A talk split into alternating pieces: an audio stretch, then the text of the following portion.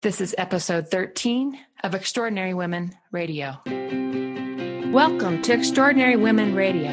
I am your host, Cami Gellner. Women are being called to live with voice, vitality, and vigor. Each month, join me for wisdom filled interviews with extraordinary women living out loud and making a difference in our world. Their stories will uplift, inspire, and spark your own purpose driven journey.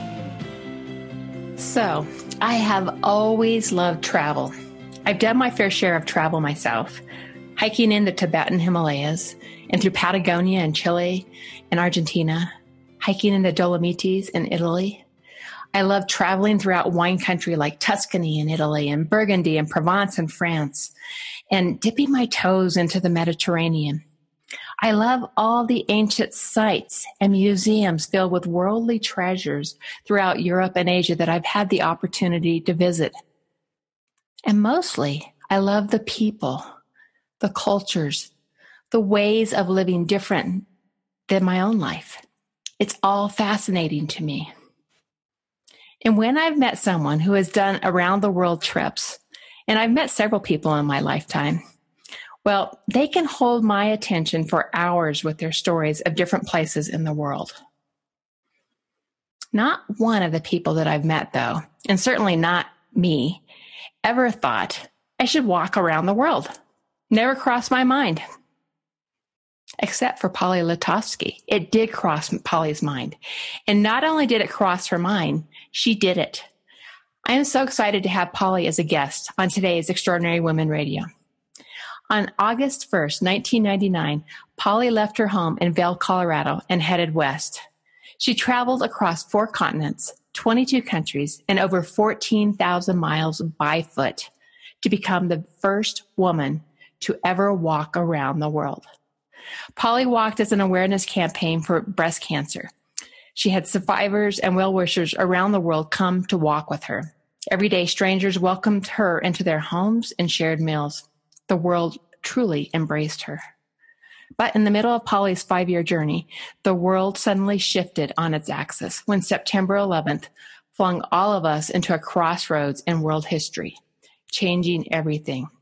Yet, Polly prevailed. While I've known Polly for several years, it's only been recent that I have read her book, Three Miles Per Hour, the, the adventure of one woman's walk around the world. I couldn't put it down. And I'm not sure why it took me so long to read this book. But now I'm telling everybody about it because it was such a fabulous read. And it's a story I highly recommend. And I highly recommend that you tune in to this interview with Polly today because everything about Polly's journey and Polly, everything about Polly is extraordinary. Let's meet Polly Letofsky. Well, welcome, Polly. I am so thrilled to have you on today. Oh, thanks. I'm just glad to be inside with shoes on and air conditioning. Not out on the road doing the, right. the, the, the, traveling anymore, yes, right? I've had it with that nonsense. yeah. So tell us a little bit about the moment that you said yes to this journey. I mean, so many of us have big ideas, things that we want to make happen in our lives, but there was something that gave you the courage to say yes to this trip, to this journey. I'm doing well, this. Tell me about it. Uh, yeah, this had been in my head since I was 12 years old that I wanted to go walk around the world. And it was really for the sake of discovery. This is how I wanted to go see the world because, you know, I have no money. So I figure I'll walk. I think was. but and you literally had had this idea since you were 12 years old. I was 12 years old. I'd seen this man, uh, a newspaper article of this man walking around the world, and he was from Minnesota. And I thought, oh, I didn't know you could think of such a thing if you were from Minnesota. so, so I thought that's how I'll go see the world someday. I'll just walk. Well, it seems easy enough. You just put one foot in front of the other, etc. So, um, the idea was always there. It would come in and out of my head throughout the years, and I, I was pulling into my later thirties, and I thought it, it was sort of reborn in my head and I thought, if I'm going to do that walk, I've always wanted to do, I better get a move on. And so that's what planted the seed. And it was sitting with me for, I think, a couple of years at that point. And finally, I asked myself at the end of my life, will I be happy if I haven't done it? And the answer mm. was no. I ah. had I had to figure out a way to do it and frankly even if I failed, I just had to give it a shot because it was getting more and more of uh, almost an obsession for lack of a better word maybe not quite that bad but it was constantly on my mind i got to figure right. out a way to do this and even if i failed. I had to do the best job I could. And you know what happened is I kept it to myself, even though I was starting, it was getting more and more in the forefront of my mind that I wanted to do this. And I thought, I'm not going to say it out loud because once I say it out loud to someone, even best friends, you know, once I say it out loud, I better be ready to commit. Ah. And I ah. say it out loud and I didn't say it out loud. And one time randomly to an acquaintance, I actually said it out loud. And how did and, it feel that day you said it out loud? And I said, well, there I go. I better do it now. And I, I, I, I, did. And it's not like this random person is going to hold me to it, but, right. it, like but it was out there, right?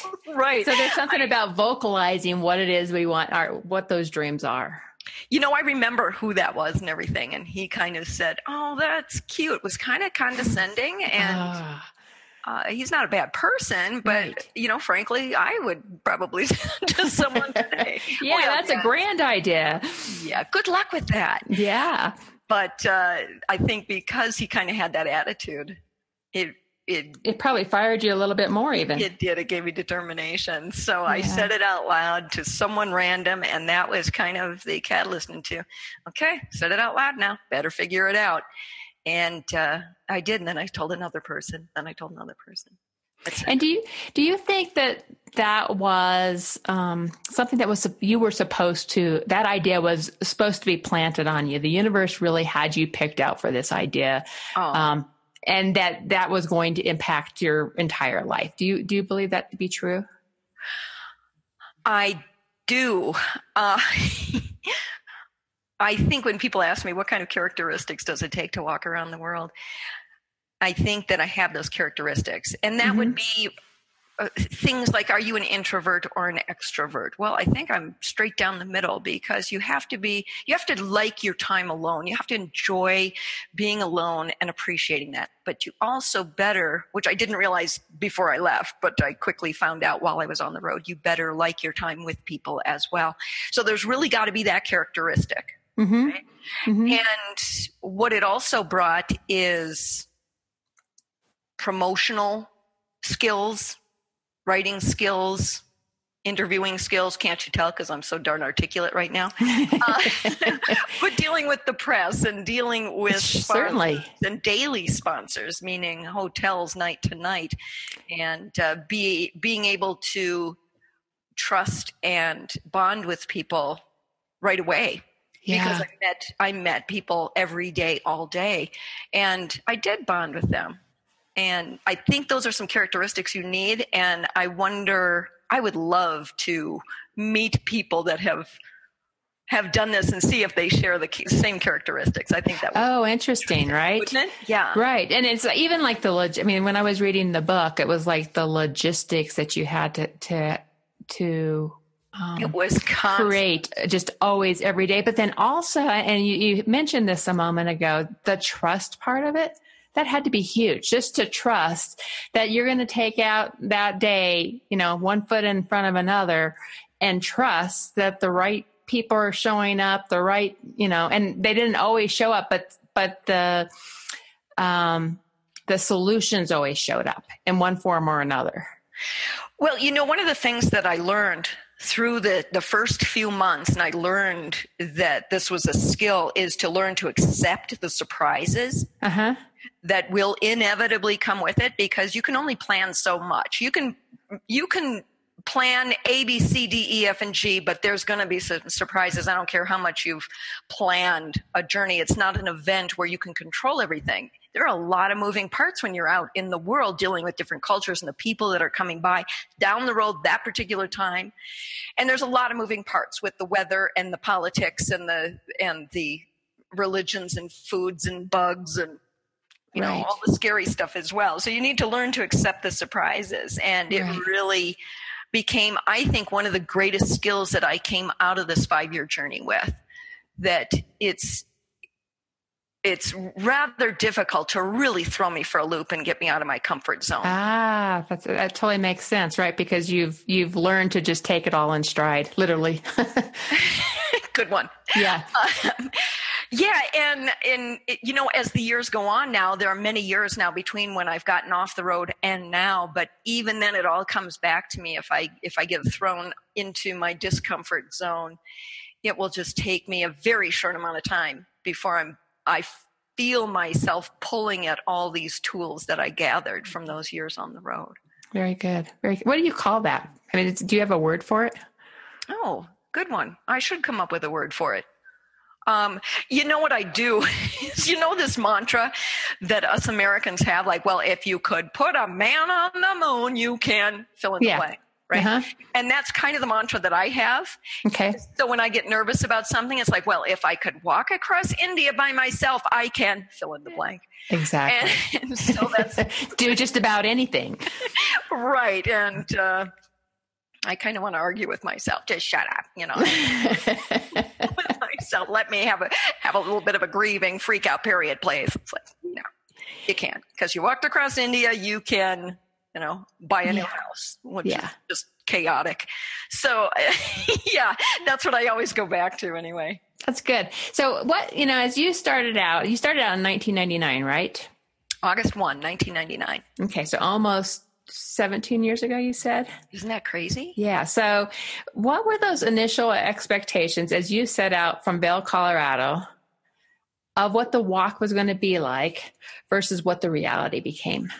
Gosh, over those five years, right? I mean, it's like, you know, one of my regrets is that I didn't keep a journal prior to leaving. Okay. So I can only really, you know, try to remember what I was thinking. And I do remember having certain thoughts in my head prior to leaving, like, I probably will rarely talk to people. I probably won't see people that much. And I certainly would never bring up what I'm doing because who would care? You know, I'm walking around the world and it's really no purpose to it other than this driving com- force in my head, this compass in my head that is driving me to do this. And I can't possibly explain it to people. So I probably, you know, no one would care. And then when I get done, I'll probably just get a job and carry on you know, like it's not going to affect my life. That just was not in my head. Like this is going to really be a life change. Right. It's going to be the Never. same when you get back. so I was picturing I'll be walking through this desolate Western China for years and beg villagers to talk to me and get water out of the stream. I think that was the picture in my head prior to leaving, which of course the polar opposite ended up happening where there were crowds of people every day and pulling and pushing and organizing in my every move and I just had not prepared myself for the polar opposite of the picture that had been in my head. So when there were crowds, I felt like Forrest Gump out there, you know, in, in certain areas. There were yeah. literally hundreds of people walking with me every day, all day, and the police and the townspeople. And, and I had not prepared myself. So the I, I felt blindsided, almost overwhelmed. I mean, you became a celebrity, really, in each in each location as you came through that. You were in truly certain areas, and then yeah. it would completely disappear when I'd cross a border. So. Let's say Malaysia, there were hundreds of people walking with me from village to village to village to village, and it would be like hundreds of people walking with me three miles, and I would say goodbye to all of them and hello to all the next people. And they would walk me to the next village, and this went on for two months, and then I crossed the border into Thailand, and nothing. So I was like, can I have a happy medium here? you know, the I, introvert I, extrovert part of you was like, let's find the middle, please. so uh, in in Malaysia, the people are just overwhelmingly hospitable, as they are in ah. Thailand. But they um, I, I never even knew where I was. I never had to look for a map. They just kind of, you know, met me in the hotel every night and guided me throughout the day. And I didn't have to carry anything, didn't pay for anything, and didn't have to order any food. They just told me what to order, etc. And uh, it was a little bit overwhelming. And I got to tell you, it was kind of fun to not have to organize anything or yeah know where I'm going from minute yeah. to minute. Yeah. So. What did you learn about humanity over the course of those five years? Yeah, that's a good question. On the one hand, of course, you realize that that all of us from culture to culture have the same needs and wants of loving our families and our communities and building our communities, etc. And that's yeah. very fair and it's very true. What is also right. true is that there are very much national characteristics. And it was amazing to me from culture to culture how they develop. How does this develop? So, for example, and you've heard that the, the American national characteristic is is to go big, go bolder, go home and go and build and build. Right. you know? And then you come to some of these cultures and they're just like shy. No, no, no. We can't possibly contact the press. No, how would you do that? I don't know how to do that. So, and um, and some cultures are are just buried in in um, their years of uh, what's the word I'm looking for? Uh, just what's always been is always going yeah. to be, and and you you can't change it, and don't try. Yeah. Don't yeah. Try. Right. Right. Um, so it, it gave me great appreciation for there is a national characteristic, and appreciate it, believe it. Don't try to fight it. Right. Just accept it. And, and, and kind of get into the flow of it versus trying to buck the trend or something. That's right. Yeah. That's right. Gotta accept it. Or yeah, you could fight it and just make yourself crazy all day long. So, so yeah. yeah. And we and we could think about that so much just in life in general, right? It's like we can, um, you know, we can go with the flow and become part of it and be part of the the the journey with people, or we can really, you know, fight. And any thoughts on that? Just in life in general? Does it apply? I guess that's the question I have. I think so. I think that one of the lessons that I learned on my walk is again just accepting. You have to expect and accept the setbacks in any journey, and that's in your daily life. Mm-hmm. And mm-hmm. I'm grateful for that skill that I sort of inadvertently gained on my walk. Um, because I will enter business, friendships, any uh, business relationships that I have that same way. Expect yeah. and accept the hurdles, the setbacks, the surprises as part of the journey, not the destination. Mm-hmm. Mm-hmm. Yeah, and it's part of even what I've been doing recently is really paying attention to what's flowing easily in my life and following that flow and being curious about what that means. And if there's a lot of resistance, going, why is there resistance and should I try something different? Um, so just being kind of tuning into that flowing easily or not easily. Um, so I don't know. It, it's it's interesting. I think that there's there's a little bit of parallel there. Yeah, I think there's always a fine line of when you're having a tough time, when to persevere, right, and when to start detouring. And, right. And, and I hit that a lot. I, I do hit that a lot. Now, in my walk, there was one goal and one goal only, and that was to cross the finish line. Right. But that there was probably multiple ways you could get there. That's exactly it. Do I take this right. path or this path? Right. And I do think about that a lot. I draw the parallels uh, to whatever's going on in my life to what I was going through in my journey, and I do. So, uh, let's say I'm going through a little kerfluffle in in my life, Kerfluffle. I like that word. One of my favorite words. In fact, I've kind of thrown extra L in there. It's actually kerfuffle, but I kind of like the L, kerfluffle. Yeah. So if Shakespeare can invent words, well, I can too. That's so right. Uh, now, where was I? Um, so when I'm going through a kerfluffle in, in my life, whether that be personal or business, I always compare it to where I was in a similar place in my journey. So this would be like I when I was in India and this happened. And right. I always do that. Because people ask me all the time, did you ever feel like quitting? Or, yeah. or, or they don't even ask it that way. How many times did you feel like quitting? Right, right. What's the answer to that? The answer is none. Zero. Okay. Okay. Now, if you rephrase the question and say, how many times were you aggravated, annoyed, uncomfortable, anxious. Well, that was all the time. Right. so, but it's a very different question when you say how many times did you feel like quitting? Yeah. And there so was- that that having that end goal of what you're trying to accomplish is so critical and the drive and the persistency to make it happen but knowing that there's going to be bumps along the way I expected him. It almost became a game for me. yeah swear to God, it became a game. Once I realized this routine of good times, bad times, good times, bad times, and I knew that I was going to climb out of a bad time every single time. And once you really realize that, it helped me accept the tough times as a game. It, I, I swear to God, this was a game for me. So when I was going through a tough time, it's almost like I slapped my hands and said, all right, here we go.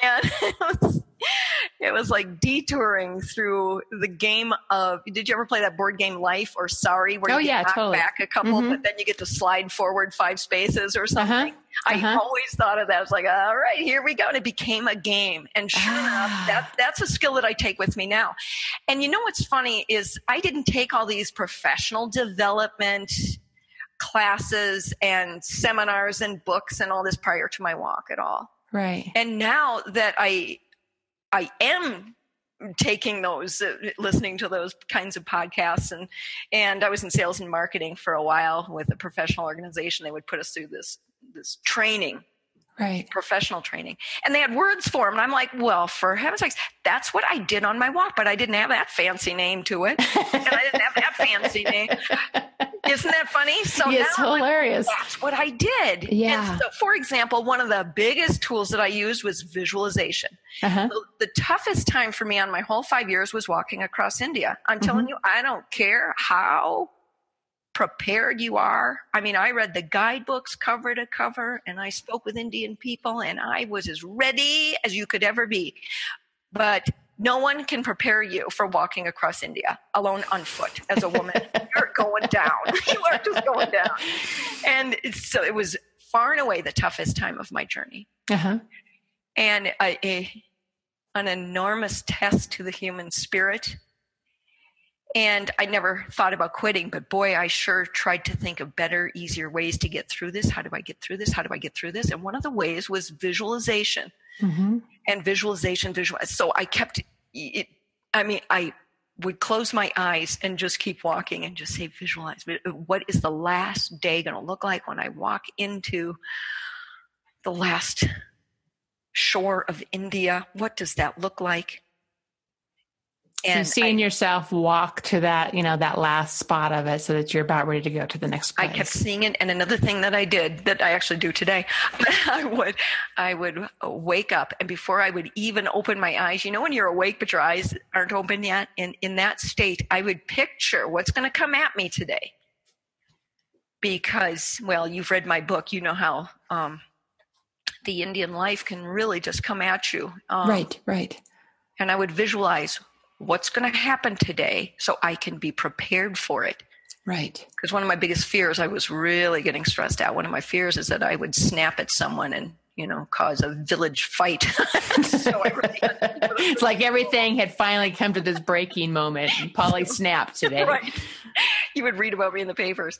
So i really had to keep it under control. So i guess that's really what meditation is. It's like you know keep it under control. But for me it was visualization. I was visualizing what could happen. So you're ready for it. I was really preparing myself yeah. for for the day. And i i do that now. That's Yeah. one thing i do now is i i wake up but before my eyes are even open it's like what do i want to accomplish today? So so you start your day with that kind of a intention now? Yeah. So tell me how your life is different now because you followed that dream You know what's interesting is how one thing led to another to another. So obviously it's a long story over years. I'll give you the two sentence version. Is this walk led me to writing a book and the writing the book led to a very difficult publishing situation where I got involved with the wrong people, etc. That launched me into uh, publishing my own book, which led me to publishing, helping other people self-publish their books. right And I've been building this business called My Word Publishing, where we help authors and serve authors into um, publishing for themselves. And one thing led to another, to another, to another. Well, what happened before my walk is that I had never really done any writing. I think I got a C minus in a college class because I was myself. You know, mm-hmm. creative writing class, I was myself. Well, that didn't serve me well. so I got, I got, I got a C minus, and that just freaked me out. I never really wrote again. And once I was on the road, and this is 1999, so the word blog didn't exist yet, but we had, uh, you know, people were just getting these things called websites, and I must have been one of the first people to ever get a website. So that was I was I was the cool man on campus, and so I had this thing. It was a journal, and I could just be my. So you were, were you journaling every day? I had a personal journal and then really a more public journal. Okay. Uh, yeah so I didn't write about everything on the public journal. But anyway, uh, I started writing and I could just, I was free to be myself because this was to my friends and family. And it started to create a following. Because I was journaling every day, my writing became more skilled. And over the five years of writing every day, it really became honed and I really, you know, found my voice and this kind of thing. And, and I remember I was back in America, but I was still walking and I got this phone call from Forbes online magazine. They said, we want to congratulate you. You've been rated the number two blog for 2003. Oh, cool. And I was like, that's so cool. Thank you. And I'm like, yeah. I have no idea what a blog is. What's a blog? so they, t- You've got the number two blog and you don't know what the blog is. That's, that's I had great. no idea what a blog was. That was 2003, so I'm sure it was a brand new word. Right. And uh, anyway, so that skill set, I think what coming full circle back to your question, the skills that were developed on my walk were things I would not have found if I hadn't followed this dream that really had no um, objectives other than I wanted to go discover the world this is how i wanted to do it and my cause was was breast cancer so there was that as well i did breast cancer uh, fundraising and advocacy work around the world but um, it wasn't as if I was getting paid for anything. It wasn't, as far as I was concerned, enhancing a career move. I wasn't, getting, you know what I mean? These right, are my exactly. earning years, exactly. my late 30s, early 40s, and I just had to to go go do walk around the world. So what it did was was build skill sets in writing and public speaking. I didn't speak at all before I left. Well, let me rephrase that. Um, I didn't do any public speaking. Right. And, and, I know people love to hear you speak. I, in fact, I've had several people, as I've just mentioned, that I'm going to be talking to you today, that have said, "Oh my God, I just saw her speak. She is so fantastic." They've just given such positive, glowing um, um, feedback on on your speaking. Well, thanks. And you know, it, I'm I'm thrilled that that skill has developed because I went off to follow this passion. And when you are passionate about something, you want to do such a good job. You are driven to do such a good job that makes you take these risks. Because I remember when I was first asked to speak about my walk, it was early on in Australia, and it was at a Lions Clubs of 12 men over the age of 70. Uh-huh. And I remember going, Oh, I don't know. You want me to speak? And it's 12 old men, right? I don't know that I'm, I'm nervous and I'm practicing while I'm on the road talking to myself. And did okay, but I wasn't very comfortable. Well, then the next night, the next Lions Club wanted me to speak for them, and now it's 15 old men, and now I'm, you know, scared again. And now it started happening like five nights a week up through Australia. And I remember my sixth month into Australia, this organization called, and I was way up north in Australia, and this organization in Sydney called, and they were doing a breast cancer fundraiser. And they said, We're wondering if we could fly you down to Sydney if you would speak in front of our group. And I was like, Yeah, no problem. How many people? And these, they said 10,000 people. I said, Yeah, not a problem. and, I, and I just kind of heard myself go, Really? I'm perfectly comfortable speaking in front of 10,000 people. Isn't, where did that come from? And I don't know if I hadn't gone on my walk and hadn't had the opportunity forced upon me to speak every night for you know five nights a week right. if i had be, would become comfortable with that ever i mean how many opportunities do you have to speak that often that you get comfortable with it Right, right. Where it's just constant, constant practice. Yeah. So even and, though I wasn't getting paid in these prime earning years and etc., the skill set that I came out of it with is priceless education because yeah. Again the writing and the speaking and the promotional stuff and dealing with sponsors how to get sponsors how to deal with the media etc those are all skill sets that brought me to a place where it allowed me to build the business that that I ended up becoming passionate about now. So. Right, right, and I, and I think that's you know for all of our listeners, if you if you've got this big burning desire, this dream, there's if you if you follow those those dots, if you follow those connections, um, where that takes you can open up so much that you can't even envision. I mean, did you would you ever have envisioned before you went on this this this you know 25 years ago 30 years ago that you'd be doing what you're doing today? No. And i think about that a lot i think i've been in the right place at the right time and and again connected those dots that have been building up over the course of a lifetime brought me to this place now my mom and dad are both writers so once i launched into this sort of self-publishing world and a passion was unleashed, the likes I hadn't seen in my life since my walk. At the end of the day, it shouldn't be a surprise. Yeah. Because it's swimming around in the gene pool there. So Yeah. and and now you're you're helping so many people put their words and their work out into the world um, by by by what you do. Yeah, I love that. And you know, I love the speaking about my journey and the lessons learned in life and leadership and yeah. of course my book and I love that side of my life. But when the publishing world was sort of thrown in my lap, I became thrilled with that because that has nothing to do with me you know, the speaking in the book and the speaking in the book. And I always had something, it was always me, me, me. So I just love that I can frankly get away from me for a while and just help other people. so I was thrilled when it came around. So don't get me wrong, I love sharing those lessons, but uh, I, yeah. I love having this big piece of my life then that has nothing. Yeah.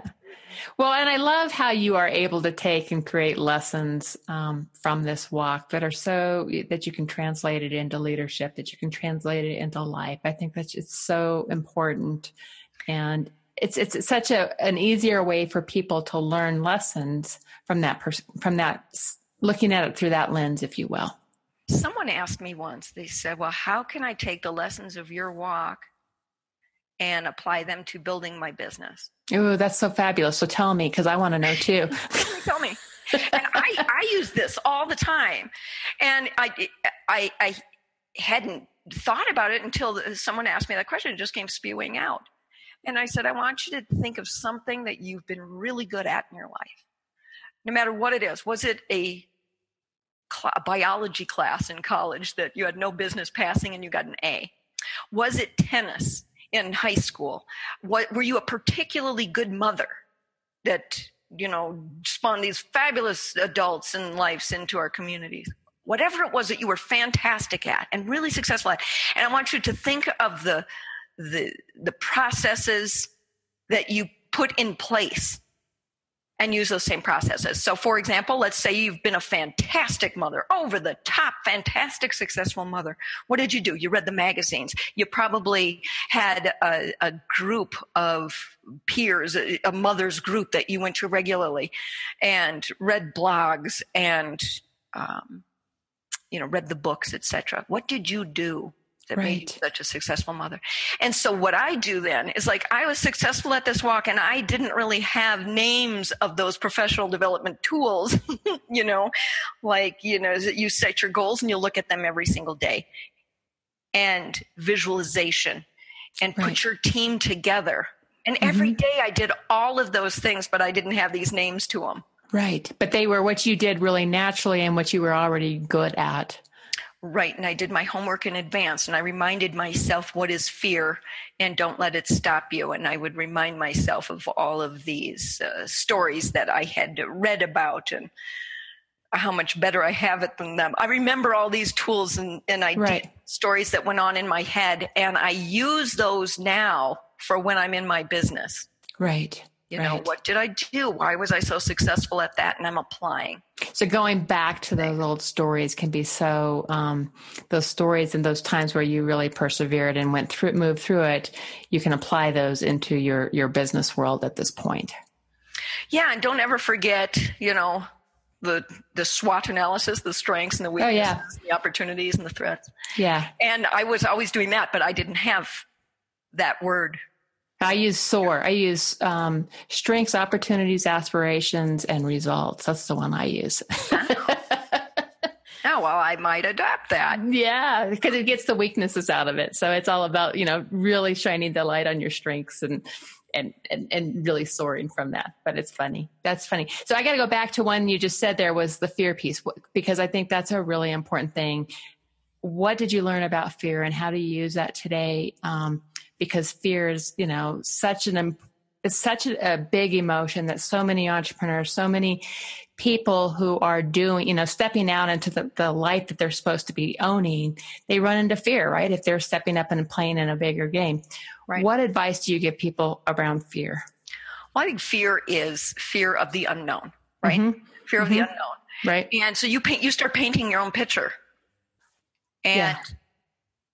so here's my, my great um, fight against that is that uh, you get to know it. If fear is yeah. from the unknown, then you get to know it. Yeah. So let's say I had, uh, I'd never been to India and all these travelers were coming the other direction, telling me about it and making me nervous about it. And I said, okay, well, I have to get to know it. So I'm perfectly comfortable going into it. Mm-hmm. And so that's when I started reading those guidebooks cover to cover. And I would stay with Indian people in Southeast Asia as I was making my way into India and asking all the questions. What should I expect with this, with that, with it, with the religions and the languages and the hand gestures? Hand gestures in a lot of these countries and cultures can really just set people over the edge. Where right. here in America, you know, give me any hand gesture you want. And Right. but that can. So really you needed to know what they were. You needed to learn. I did. I did. And um, they also have foot gestures. Well, you know, like don't point with your feet. And I'm like, well, aren't feet naturally pointy? I mean, aren't I really, really pointing at something? So how do you hide pointy feet? And I, you know, and to dos and not to dos and things like this. Yeah. I was pretty prepared. Yeah. So that's and that's that's how you guide people with fear, with fear is is to get prepared to know it. Yes, and I think there was a, a skill set that I started to do. I would write them down. What am I scared of? And I would write it down, mm-hmm. and then find the answers. Okay, right. but then I would always write them down. What am I scared of? Okay, I'm afraid of a, a bug in India that might or that might give me a disease. Okay, that that's I'm afraid. It's a very real fear. okay, right. right. So then I would I would find the answers to that, and it would alleviate the fear. Okay, that's good. Yeah, that's and good. other fears that someone will, you know, kidnap me or whatever the case, and then the realities are what will I do in that case? I will mm-hmm. do A, B, and C if someone tries to you know so i was prepared it's preparing your mindset too yeah. so it's i mean that's and thinking how, through th- thinking through the what if scenarios that's exactly know, right. if that happened this is what would probably happen next and this is what i would do and this is what i would do i always say i tell my my clients to follow it through to the end and i also tell people to get to know your fear get look your eye your, your fear right in the eye and say I get you. I understand you. Um, so that's that's that's that's all really good. Really really good. Yeah and if you reach out to and ask people as in my case then indian people mm-hmm. you know tell me about this. I'm scared of this. What should mm-hmm. i do? How do i prevent that? Is it a real valid fear etc and so essentially they were my team because i was ah, asking them. right. And um now fear is different than aggravation and anxiousness and um, discomfort, all did, that stuff. Did you get to the point where you could really designate this is what this emotion is and that helped you think through which steps to help yourself through that? That's a really good question. I just think I can picture myself walking down the road going through all these emotions and it was um,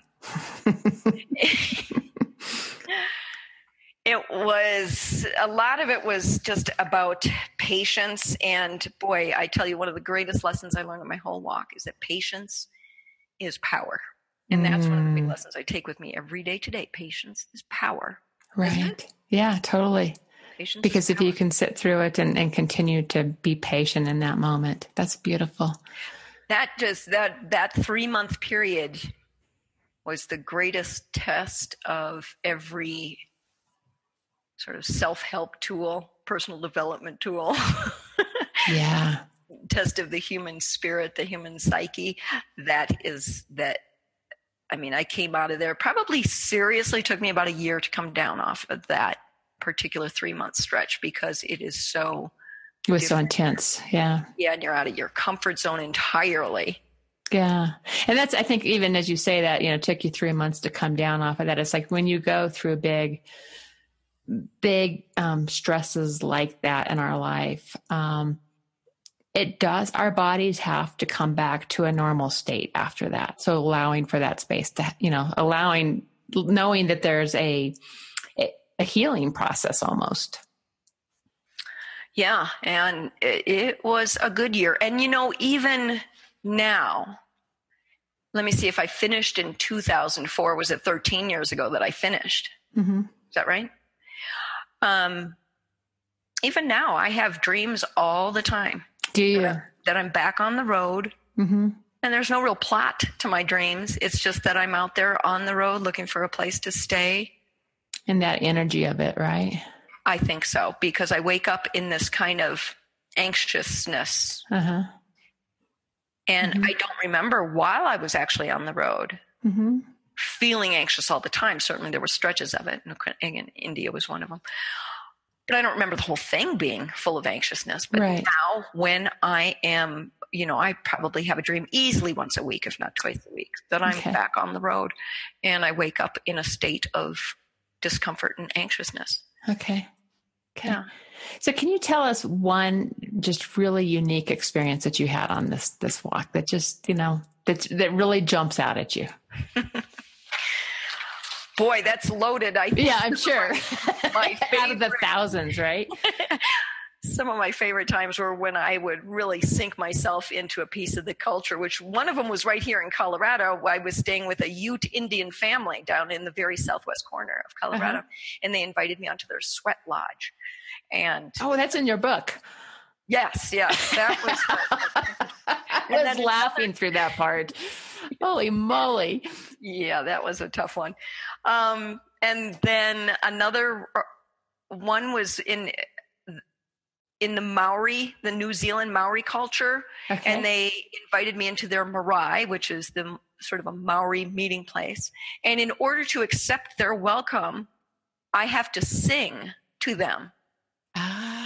And I can't say I'm tone deaf, but I don't have a strong voice. Mm-hmm. And it's, a, it's not much range. So I was like, I can't sing, I can't sing. Well, you're from Colorado, sing something from John Denver. And if you know any John Denver songs, they're like three octaves from high to low. so, so you could you could do it. It was quite a disaster.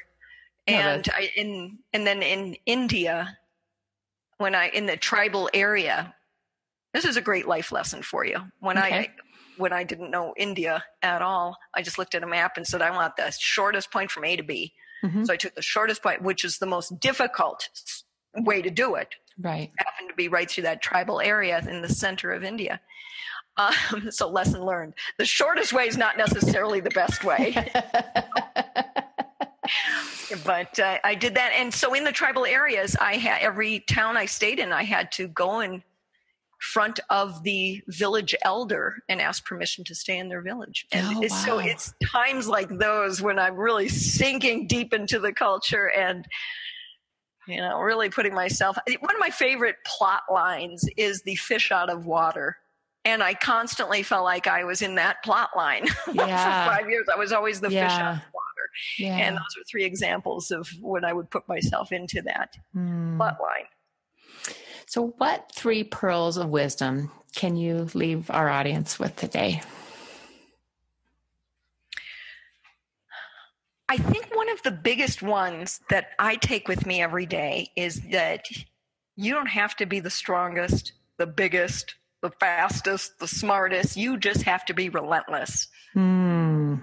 And because I'm none of those things, I'm not the smartest of anything, and I'm certainly not the fastest and the biggest or the strongest. I'm not the richest or the best looking, nothing else. But I, I, I have some grit. I have some guts, Yeah. and that's pretty much all I got. So I'm going to hang on to that and run with it. Yeah. So- And I love those words. I've actually used those words a lot recently just because they just so resonate with me. So I like that. Let's let's play into the grit and the guts. yeah, yeah, that's all I got. I'm going to take it. And I think another one is again, I, I take this with me a lot too, and that's that when you can't control what's happening, you've got to challenge yourself to control the way you respond to Mm, what's happening. yes. And that's really where the power is. That's where the power is. Yeah.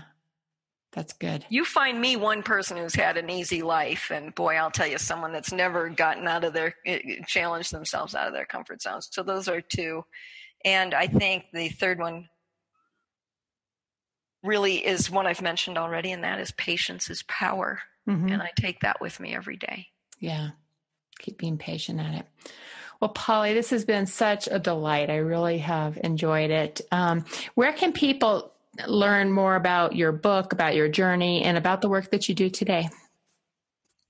Well, thank you. I well, those are two different things, so I'm going to give them to you. Yes. So, uh, my about my journey and about my book and the walk and everything. That's just my name, PollyLetofsky.com. Of course, neither one is easy to spell, so uh, it's also uh, three miles per hour.com. Yes. And for what I do now with the help authors professionally self-publish their books, that's mywordpublishing.com Good. and uh, both will lead you to the other. But thank Yeah. you for asking. And and you've built a beautiful community because I've got to be part of your community um, through through my publisher Donna Mazzitelli, um, and so it's been it's just really been fun to be part of that community of authors um, and and and all that you're putting out into the world. So I feel blessed every single day, and Yeah. I treasure it. Treasure Yeah. the people that have surrounded my life every single day. So I'm I'm glad that God or whoever it is gave me the guts to say, yes, let's do this. Oh, that just gave me goosebumps because it was. It was such a divinely guided journey for you, and it just what, what it's opened up for you, and what it you know just the, the whole inspiration around this story is so beautiful. So thank you for sharing it with us today, and I encourage everyone to go out and get the book Three Miles Per Hour. You will love it. You won't be able to put it down. I know that's the way I was. And um, thank you so much, Polly. Um, Thanks, Cami. I enjoyed it. I hope you liked this episode of Extraordinary Women Radio. If you did, please share this podcast with your own special tribe of women and help spread the love, the dreams, and the inspiration. Are you thinking about making the next bold move in your life? I invite you to take the Your Next Bold Move quiz at CamiGellner.com to find out how you can jumpstart a passionate and meaningful next chapter. You may also enjoy my book, Fire Dancer Your Spiral Journey to a Life of Passion and Purpose, which is available on Amazon. In Fire Dancer, you will become intimately connected to your heart's calling and build the courage and resiliency to ignite your what's next. I'd love to hear from you on any of my social media channels. I'm on both Facebook and Twitter, and the links are available on my website. Till next time, my friend, listen to your heart, follow your dreams, and be you.